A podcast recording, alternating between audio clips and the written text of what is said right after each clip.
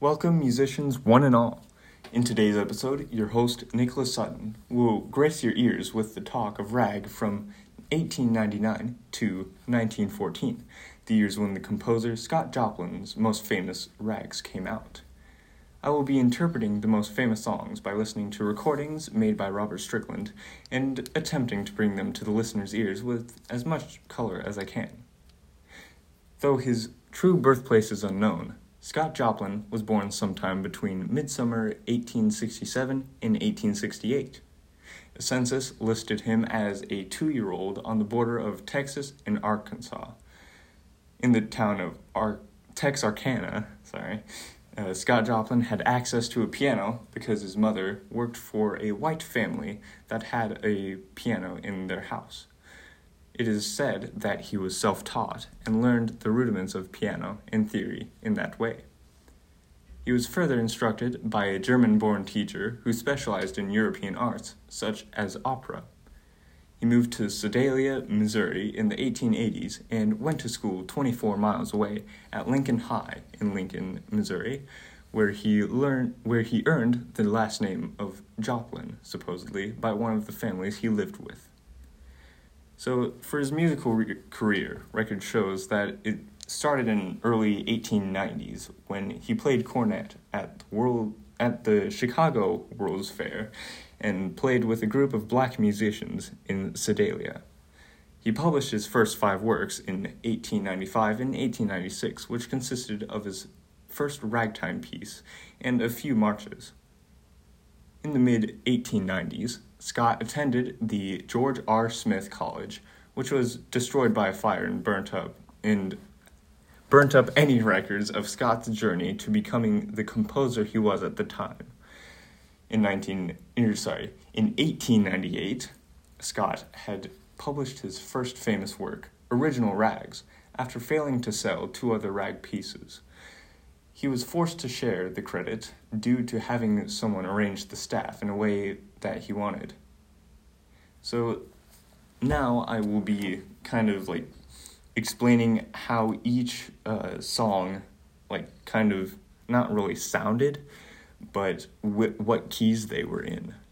And so, like, the sections that were they were put into, so like an A section to a B section, like that all has to do with how it sounds to the listener. So like you could just say that it's all just one section just divided up. So for example, in original rags, it had a simple introduction to a double AA section in the key of G.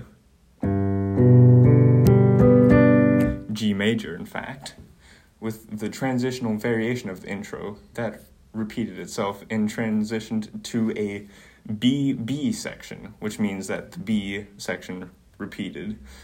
And that was also in a G key. And it concludes with a transition to a CC section in the key of C. Then the ending of the intro from the A section, which was G major. Then goes into an AA section that turns into a DD section in the key of, of course, D. Where we end the song in the key of G. In 1899, Scott published his most famous piece, The Maple Leaf Rag, which consists of an AA section in A flat major, a BB section in the same key, returns to the A section, then a CC section in D flat major, then a DD section in A flat major as well. In 1901, Scott Joplin had married the widowed Belle. In 1901, the Easy Winners came out with an intro to the AA section, which were all in A flat major, BB section in A flat major, returns to the A flat and transitions to a CC section in D flat major, and a DD section in D flat major. Elite Syncopations and The Entertainer followed in the year 1902, with Elite Syncopations having the introduction and the AA section in F, then a BB section in the same key, return to the A section, then a CC section in B flat major, then a DD section in B flat major as well. The entertainer starts off with an intro and the AA section all in C, the BB section staying in C, the A section, then the CC section in F. Transition, eh, transitions back to the DD section in the key of C. In 1904, he met Freddie Alexander and replaced Belle after he ended the marriage. In 1904, Freddie sadly passed away in December due to the effects of pneumonia. Scott Joplin never returned to that city of Sedalia. In that same year, he released The Cascades, which has an intro and the AA section in C major, BB section in C major as well, trans- transitions to a CC section in B flat major, and a DD section in E flat major. Now, the next is like one of, I think, his most complicated key uh, changes. So, in 1905, he published Bethena in honor of Freddie and had the release of Leola that same year. So, Bethena has, in my opinion, one of the strangest, like, tr- uh, strangest key changes, with the intro being of A in G.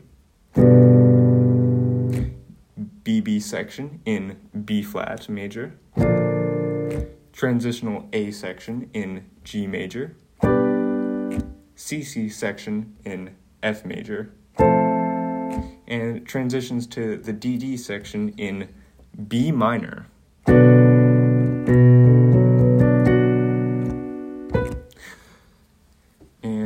Then it goes uh, to the EE section in D major, and then the final A section in G major. Leola starts off with an AA section in A flat major, then B flat in er, sorry, then the BB section in the same key, the A section, then a CC section in D flat major, then the DD section back at A flat major. Two years later, in 1907, Scott Joplin published Fig Leaf Rag, Gladiolus, Gladiolus, Gladiolus, I don't know, and Searchlight Rag. Gladiolus was first in with an AA section of A flat, a double B section in A flat, return of the A section, CC section in D flat major, DD section in D flat major, and then Searchlight Rag starts off with an AA section in B flat major, double B section in the same key, A section, CC section in E flat major, and double D section in E flat major. The fig leaf rag has an intro with a double A section in B flat major, double B section in A flat ma- in sorry, B flat major, return of the A section, CC section in E flat major, and a double D section in E flat major as well. The following year, he published The Sugarcane Rag, which starts off in the key of B flat major with a double A section, BB section in the same uh, key, return of the A section, a double C section in the key of E flat major, and then a double D section in the key of B flat major. The year that followed that, uh, Scott Joplin published uh, four songs Solace, Euphonic Sounds, Paragon Rag, and the Wall Street Rag. So let's start off with the Wall Street Rag that has an intro of double A in C major, double B section in C major, a double C section in F major, and a double D, uh, sorry, section in F major. Solace, which is a Mexican serenade, starts off with the double A section in C major, the double B section in C major, the A section, and the double C section in F major. Finally, the double D section in F major as well. Euphonic Sounds starts off with an intro and the double A section both in B flat. The double B section in B flat as well. Return of the A section. Double C C er, sorry, double C section in F major. And then the coda back to the A section in B flat major. The Paragon Rag starts with a double A section in G double B section in G, A section in G major, and double C section in C, double D section in C as well. In 1911, he published Tri- Tremontina, uh, sorry, this is a weird name to pronounce, Tremonisha, sorry, the opera. And then three years later, he published The Magnetic Rag, which is uh, which is also a harder like key change song, starting with the AA section in B flat major, the double B section in G minor, the double C section in B flat major, the double the transition to the double D section in B flat minor. Uh, oh, sorry, B flat minor. And then the coda to the A section in B flat major. Oh, sorry. In 1916, he started to experience the devastating effects of that sexually transmitted disease syphilis, where he was transported to a mental hospital and died the following year in 1917, forgotten by all.